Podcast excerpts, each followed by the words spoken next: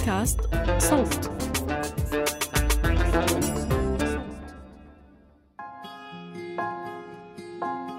الترباية هي أصعب إشي أصعب من مهنة بالدنيا الترباية. هدفي أنا صراحة أني أوصل بالطفل لأفضل نتيجة معاه بالناحية الإيجابية بكل إشي بكل نواحي الحياة سواء النفسية الاجتماعية التعليمية الثقافية. بركز كثير أنه شوي يكونوا منفتحين بطريقة إيجابية على المجتمع الخارجي.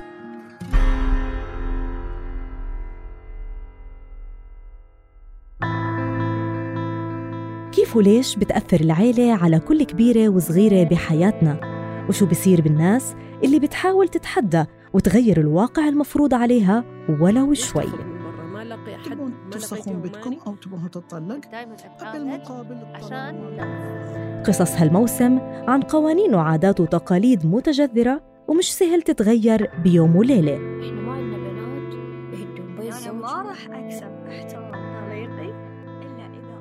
أنا تالا حلاوة من فريق صوت. في الموسم التاسع من عيب اشتغلنا مع منتجي ومنتجات بودكاست من جنسيات عربية متعددة وحملنا لكم حكايات رح تسمعوها بصوت رواة القصة أنفسهم من البحرين والسعودية ومصر والأردن والإمارات وفلسطين وعمان واليمن وسوريا. رح يكون معكم في حلقة اليوم سليم سلامة. منتج بودكاست واشتغل على عدة برامج بودكاست بتهتم بقضايا العائلة والجنسانية والنوع الاجتماعي والصحة النفسية والجسدية وتقاطعاتها مع السياسة. بعمر 12 سنة نزحت أمي وأهلها على الأردن من فلسطين. أصغر أخت إلي كانت نقطة ضعفها. بالموسم الخامس من بودكاست عيب وتحديدا بالحلقة الثانية فتحت لكم شباك كبير على حياتي ودخلتكم بتفاصيل عن طفولتي ومراهقتي. الموضوع يلي إذا برجع بذاكرتي فيه لمرحلة الدراسة وسن المراهقة كان من الأشياء يلي ما فكرت إني رح أحكي فيها بيوم من الأيام هيك على الملأ وبكل انفتاح وراحة. بس يمكن اللي ساعدني إني ما كنت عم بحكي لحالي.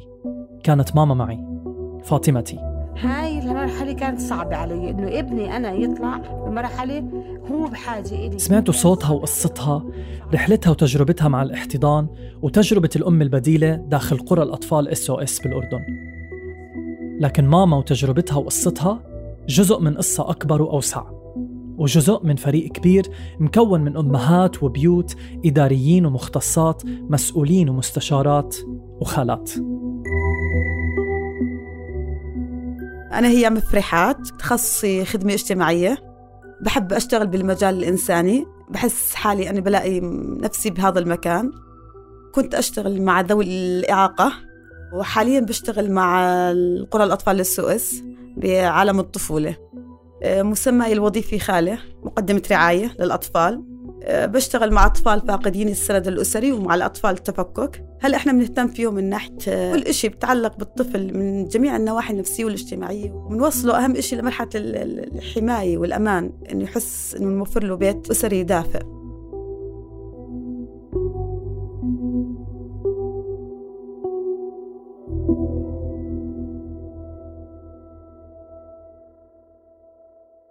قرى الأطفال SOS الأردنية هي جمعية وطنية غير ربحية تأسست سنة 1983 تهدف وبتعمل على رعاية الأطفال فاقدي وفاقدات السند الأسري أو ضحايا العنف والتفكك. وبتستمر برعايتهم بعد استقبالهم يلي ممكن يبدأ من عمر الأسابيع أو الأشهر لحد سن ال 18 القرية بتوفر للأطفال أم بديلة، أسرة بديلة وبيت بديل. بالإضافة لكادر إداري وأخصائيات ومختصين بيديروا هالبيئة وبيتابعوا الأطفال يلي فيها. لكن في إشي الإدارة وكادرها ما بيقدروا يغطوه وهي وظيفة الخالة. من وجهة نظر عائلة بيولوجية معنى ومفهوم الخالة ووظيفتها بالقرية هو مطابق للمفهوم الحرفي خارجها. أخت الأم لكن من غير صلة رابط الدم. ضيفتي بهالحلقة خالته هيام بدأت قصتها مع هذا الدور من خمس سنوات تحديدا بسنة 2017 أنا كنت بشتغل مع ذوي الإعاقة. لظروف ما حبيت كمان إنه ألاقي نفسي بمكان آخر يعني. بحب أتطور من نفسي وأتعلم. فكنت ببحث عن العمل بصعوبة صراحة إنه الواحد يلاقي شغل. فكنت قدمت على قرى الأطفال لل SOS كان لي زميلة اسمها عفاف نطلع أنا وياها بشغلنا القديم نطلع بالسرفيس كنا نحكي له إحنا بندور على شغل جديد وهيك. فحكى لنا أنا هذا المكان بعرفه يعني بعرف فيه ناس وكثير كثير رح ترتاحوا بهالمكان. وبالفعل روحت خالته هيام من شغلها القديم بهداك اليوم وبلشت تدور وتقرأ عن القرية. تكونت عندها فكرة عن المكان وقررت إنها تروح تزور بنفسها. ومع نفس شوفير السيرفيس راحت وعملت زيارتها الأولى. بهداك اليوم تعرفت على إحدى الأمهات البديلات الموجودات في القرية وتبادلوا أرقام بعض وضلوا على تواصل عن طبيعة الشغل. لحد ما تكون تصور أوضح وأعمق عند خالته هيام عن فكرة القرية وشو رح تكون طبيعة عملها. ولما أخذت قرارها إجا الوقت لتخبر أهلها. في الأول إنه أنا حكيت لأهلي إنه أنا هيك هيك بدي أروح على قرى الأطفال وأشتغل فيها وإنه الشغل هو نظام مبيت ومبيت طويل يعني. هو متعودين أهلي عليه الصراحة مبيت أسبوع وأرجع بس ما تعودوا إنه مسافة طويل. فبالأول ترددوا لا إنه كثير يعني شهر إنك رح تغيبي عنا ومن الحكي هذا. أصريت. لأن يعني يعني الإنسان عايش بهدف بحياته. فإنه إذا هو ما سعى لنفسه لحاله لإشي فما بيوصل صراحة. حتى حكيت لهم لا بدي أروح وأجرب وأشوف. فحكوا روحي انت الخسرانه حكوا لي صراحة. فحكيت لهم معلش يعني أنا كمان كنت كثير يعني شخصية إنه مش كثير مسؤولة بحياتي يعني. بس إنه لما بنحط تحت الواقع عن جد بصير إنسان يعني مسؤولة جدا يعني. كانوا متخوفين أهلي من الشغلة هاي. يعني أنت بدك تروحي على الأطفال أنت متأكدة إنك بدك تشتغلي مع الأطفال. فكانوا كثير يعني بدايتها إنه ياخذوا الأمور إنه شوي يعني إنه بيضحكوا علي. إنه أنا مش رح أقدر أتحمل ومش رح أقدر أتواصل ومش رح أقدر كذا. لأن كانت كثير حياتي عملية وبشتغل كثير استمارات وشغل وأبحاث. يعني ما في هالاشياء اللي هلأ عم نعطيها للطفل. فأهلي كان يعني إشي بيشجعني وإشي كان يحكي لي لا أنك مش رح تقدري صراحة. وأنا قلت لا لازم يكون لي هدف بالحياة وأنا بحب شغلي وحتى تخصصي يعني ساعدني كثير بمجال شغلي.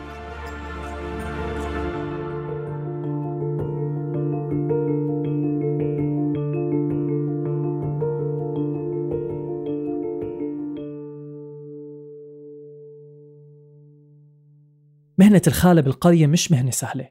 قرية عمان محل ما بتشتغل خالته هيام فيها 12 بيت وكل بيت في أم بتكون مسؤولة عنه وعن عائلتها وأطفالها المحددين. تصحى معهم كل يوم بتعيش تفاصيل حياتهم تعرف شخصياتهم المختلفة شو بيحبوا شو ما بيحبوا وكتير تفاصيل تانية. لكنها مهما زادت بتضلها محصورة بهالنطاق. نطاق البيت الواحد. أما الخالة فمسؤوليتها بتتشعب لتشمل كل البيوت وكل الأطفال اللي بداخلهم. بتحكي لنا خالته هيام عن ديناميكية هذا التعاون ما بين الأم والخالة. هلا إحنا طبيعة النظام عندنا إحنا في 12 بيت أسري موجودين في القرية. في عندنا نظام الأم البديلة ونظام الخالات كلنا مقدمين رعاية. هلا الأم بتروح إجازتها فبتيجي الخالة بتغطي مكان الأم بس تروح إجازة أو بس تروح تسوق أو بس تروح مثلا حالة مرضية. فإحنا هون بنسد مكان الأم بنغطي مكانها لحد ما بتوصل من إجازتها يعني. بنقوم يعني زي أي أسرة خارج المجتمع بنقوم بإعداد الوجبات للأطفال إنه إذا في عندهم تدريس إذا في عندهم أنشطة أنت بتلعب معهم أو تسهر معهم بالليل على فيلم أو إنك تقضي أوقات معهم حلوة أو بتروح على الملعب معهم أو على حدائق المراجيح. هلأ إنه الشغل مع الأطفال هو بتطلب منك طاقة أكبر لأنك أنت عم تمسك ست أطفال خصائصهم النفسيه غير في فروق فردية في كل واحد احتياجاته غير الثاني بحسب طبيعة الأعمار. بس الإنسان الذكي واللي عنده مهارات واللي عنده آه، منفتح شوي بالتعليم وأساليب التربية وأساليب التدريس هو بيقدر رح يعني يوصل مع الطفل أكبر مرحلة من الإنتاج الإنتاج النوعي اللي بنحكي عنه. أدوارنا تشاركية تقريبا يعني. هو صح إنه آه، كنا بنقوم بجميع المهام ونفس الأدوار. الإنجاز يعني نوعا ما متفاوت حسب إنه قدرة الإنسان وعطائه. بس أنا بتوقع إنه دورنا متكامل. يعني كثير الأمهات حتى لو أنا مش مناوبة يعني تعالي هي مثلا نقعد مع الأطفال بشرب عن الام فنجان قهوة حتى لو خلصت مناوبة أحيانا بتزاور معهم بتشارك معهم بكل لحظاتهم سواء كانت فرح فيها أو حزن. يلي بتحكي عنه خالته هيام برجعني بالذاكرة لتجربتي الشخصية مع الخالات بالقرية لما كانت تطلع ماما إجازة أو مغادرة. طبعا القرية ما فيها خالة وحدة بس كمان ما فيها خالة مخصصة لكل بيت. الإشي اللي بيخلي فرص التقاء الخالة بنفس الأطفال كل مرة أصغر. كونها ممكن تكون مناوبة ببيت تاني بالوقت يلي أمهم بتغادر فيه. اللي بقصد أحكيه إنه فرص الخالات ببناء علاقة متواصلة مع الأطفال وترك أثرهم عليهم ضيقة. لأنه شو ما طولت فترة المناوبة ببيت محدد ما رح تتعدى الأربع أو الخمس أيام على التوالي. وبالتالي فرص قياس الأثر يلي بتتركه الخالة على الأطفال بتكون أقل. هلا أنا دوري كخالة كوني بلف على كل البيوت وبناوب أحيانا بتختلط علي الأدوار والمشاعر لأنه ساعات العمل بتكون طويلة جدا بتتطلب مني رعاية أكبر وطاقة أكبر خصوصا إن الأم طالعة يعني الأطفال إيه أمنا مش شون يلا خلينا نعمل يعني الإشي اللي بدنا إياه. إذا جيت مثلا أعمل طبخة أو بدي سلطة فبتلاقيني إنه يعني حسب العمر إنه خذ الخياره فبيأكل نصها بقول له خليها للسلطة. آه فبيجي مثلا إذا بدي أعمل كيك بيساعدوني. كثير بصور فيديوهات معهم عشان أشجعهم على الشغل صراحة إنه تعال نعمل شغله بدي بصور فيديو وببعث لأمه إنه كنوع من التشجيع والدعم له إنه طلع ابنك اليوم شو عمل؟ فهو كثير كثير بحس إنه حاله إنه يعني أنت صح إنه أعطيته إشي بسيط وعمله بس بالنسبة له هذا الإشي البسيط كثير عظيم. أي طفل بعلمه إشي حلو أنا بتوقع إنه لو إشي بسيط بحس حالي إني أثرت فيه صراحة. لو إنه بش يعني لو بجزء بسيط بس إني أثرت فيه بشكل إيجابي. فهم وأنا بحسهم إنه دائما بيحبوا يشاركوني بكل شيء الأطفال. سواء يعني بالشغل بي بدي أطبخ بدي كذا أنا بحبهم كمان بحب يشاركوني بهاي الشغلات. يعني هم بيطلبوني يعني الأطفال وأنا بحبهم وهم بحبوني يعني. فإنه يعني المناوبه بالمناوبه بس اخلصها يعني والأطفال بيجوا بيحكوا لي إيه، مين بدك تناوب عندك مرة ثانية بيحكوا بدنا نتناوب عندنا خالته هي بقول لكم غيروا الاسم في خالي ثاني غيري خلوها تناوب. يعني أنا ريحوني تعبت. فبقول لا بدنا خالته هيام فأنا صراحة كثير بحس إنه محبة الأطفال تعطيني مسؤولية أكبر إنه أقدر أعطي معهم وأنجز أكثر.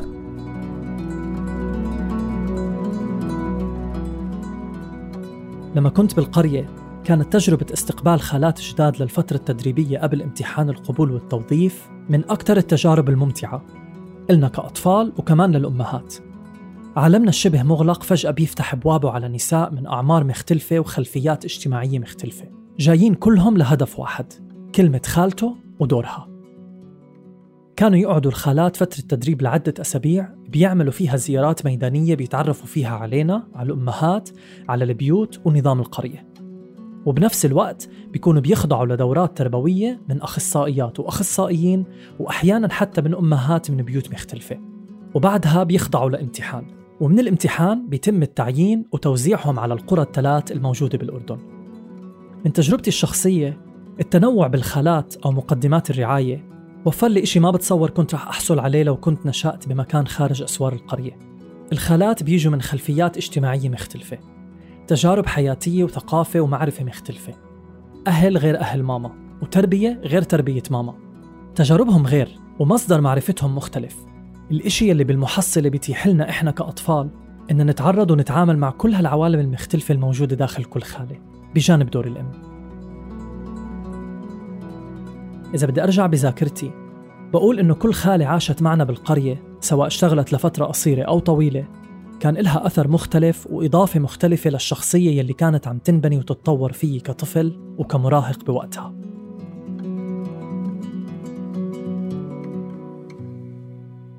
حبيت أعرف وجهة نظر خالته هيام وسألتها عن الأثر يلي بهمها هي إنها تتركه بالأطفال ونفسياتهم.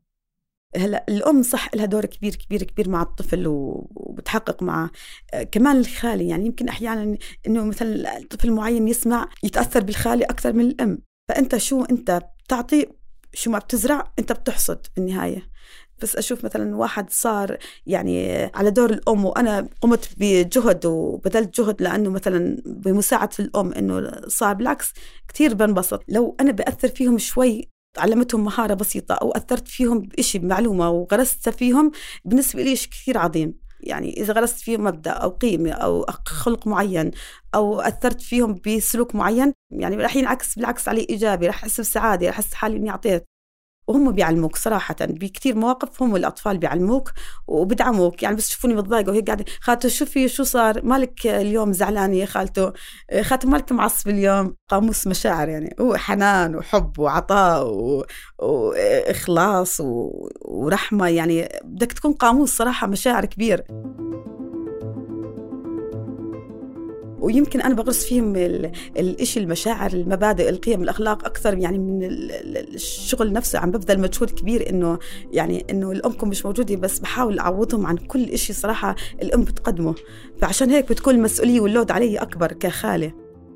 يعني شخصيتك هي تختلف أكيد رح تختلف عن شخصية الأم. كل إنسان له قالبه له شخصيته معينة. وكل إنسان هو اللي إيه، يعني اللي بيقدر إنه يوصل أو بيزرع بالطفل الأشياء اللي هو اللي بده إياها أو اللي هو اللي يعلمه. هدفي أنا إني أوصل بالطفل لافضل نتيجة معاه بالناحية الناحية الإيجابية بكل شيء بكل نواحي الحياة سواء النفسية الاجتماعية الت- التعليمية الثقافية. أه بركز كثير إنه شوي يكونوا منفتحين بطريقة إيجابية على المجتمع الخارجي. لكن حتى الخالة بالقرية في إلها فرص كبيرة إنها تصير أم بديلة مسؤولة عن أطفال وعيلة. هذا التحول ممكن يصير لعدة أسباب.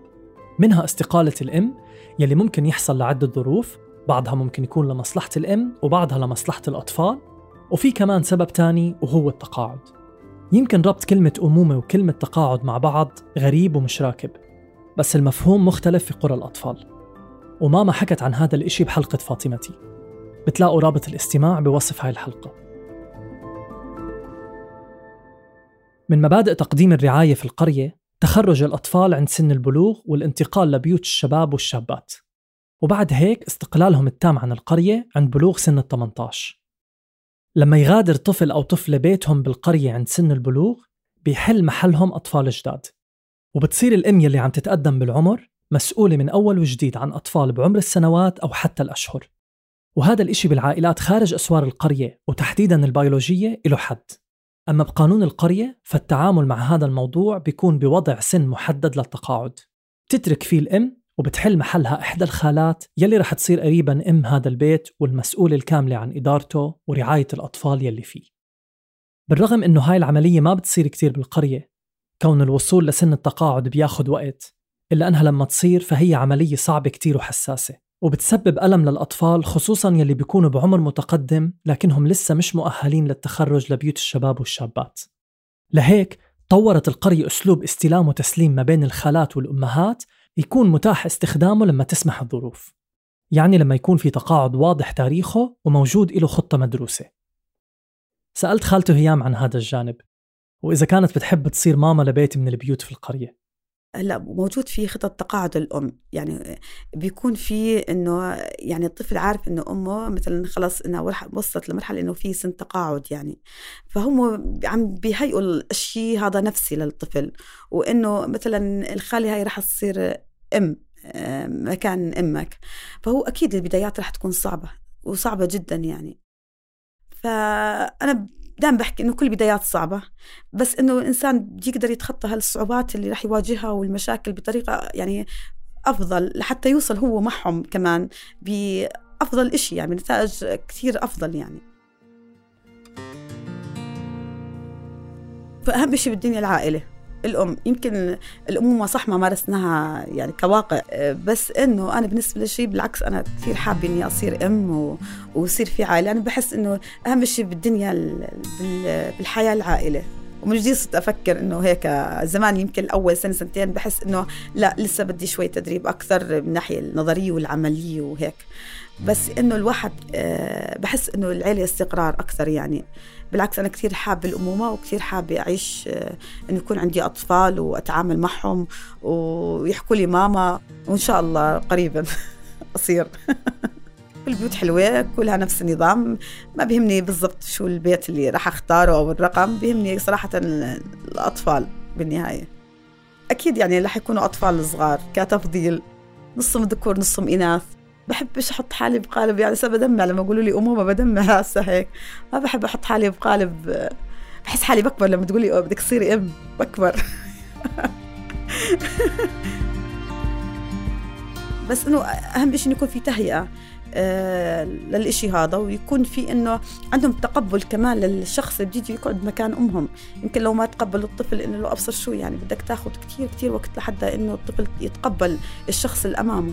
آه، مبدأ التقبل كثير مبدأ آه، قد ما هو كلمة صغيرة بس هو أصعب آه، أصعب مبدأ يعني بالحياة إنك تتقبل شخص آخر إيجابياته سلبياته بكل شيء بكل شيء تتقبله.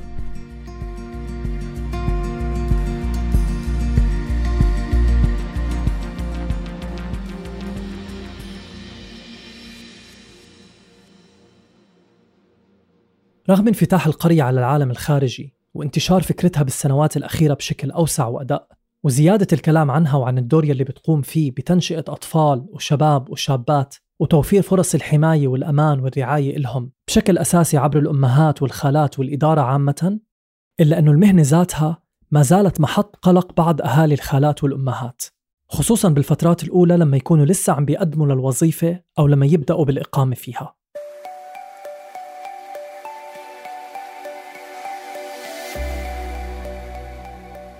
بحديثي مع خالته هيام حكت لي إنه ببداية قرارها ورحلتها كان في قلق وتخوف أحيانا من بعض أطراف عيلتها وكنت مهتم أسمع منها عن رأيهم وشعورهم تجاه الإشي اللي بتقدمه بعد ما صارت داخل هالمكان وأخذت الوقت لتثبت صورة أوضح عنه.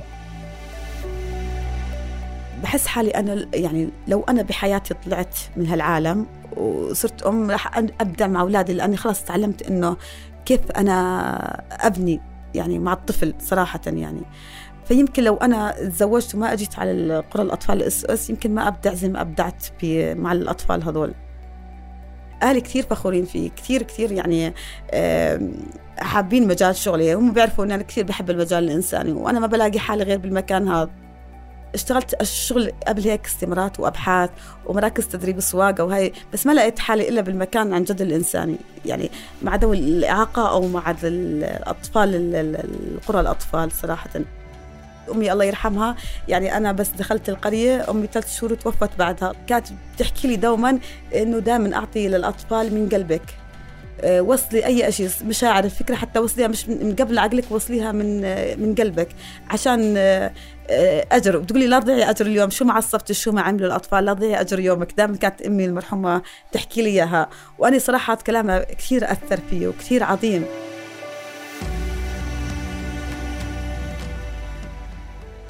كان هاد جانب من تجربة وحياة خالتو هيام داخل قرى الأطفال SOS عمان. أما أنا فرح أرجع لكم بحلقات قادمة بهالموسم نصغي فيها لقصص وتجارب بقية ضيفاتي وضيوفي. ومن هون لوقتها بدعوكم تسمعوا باقي حلقات عيب الموسم التاسع مع منتجات ومنتجين وقصص وتجارب ضيوف من بلدان مختلفة من منطقتنا.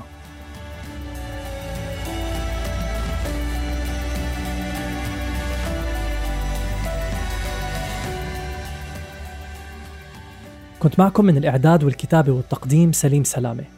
من التحرير تالا حلاوة ومن هندسة الصوت محمود أبو ندى ما تنسوا تشتركوا في قناة عيب على تطبيقات البودكاست حتى توصلكم تنبيهات الحلقات الجديدة. بودكاست عيب من إنتاج صوت.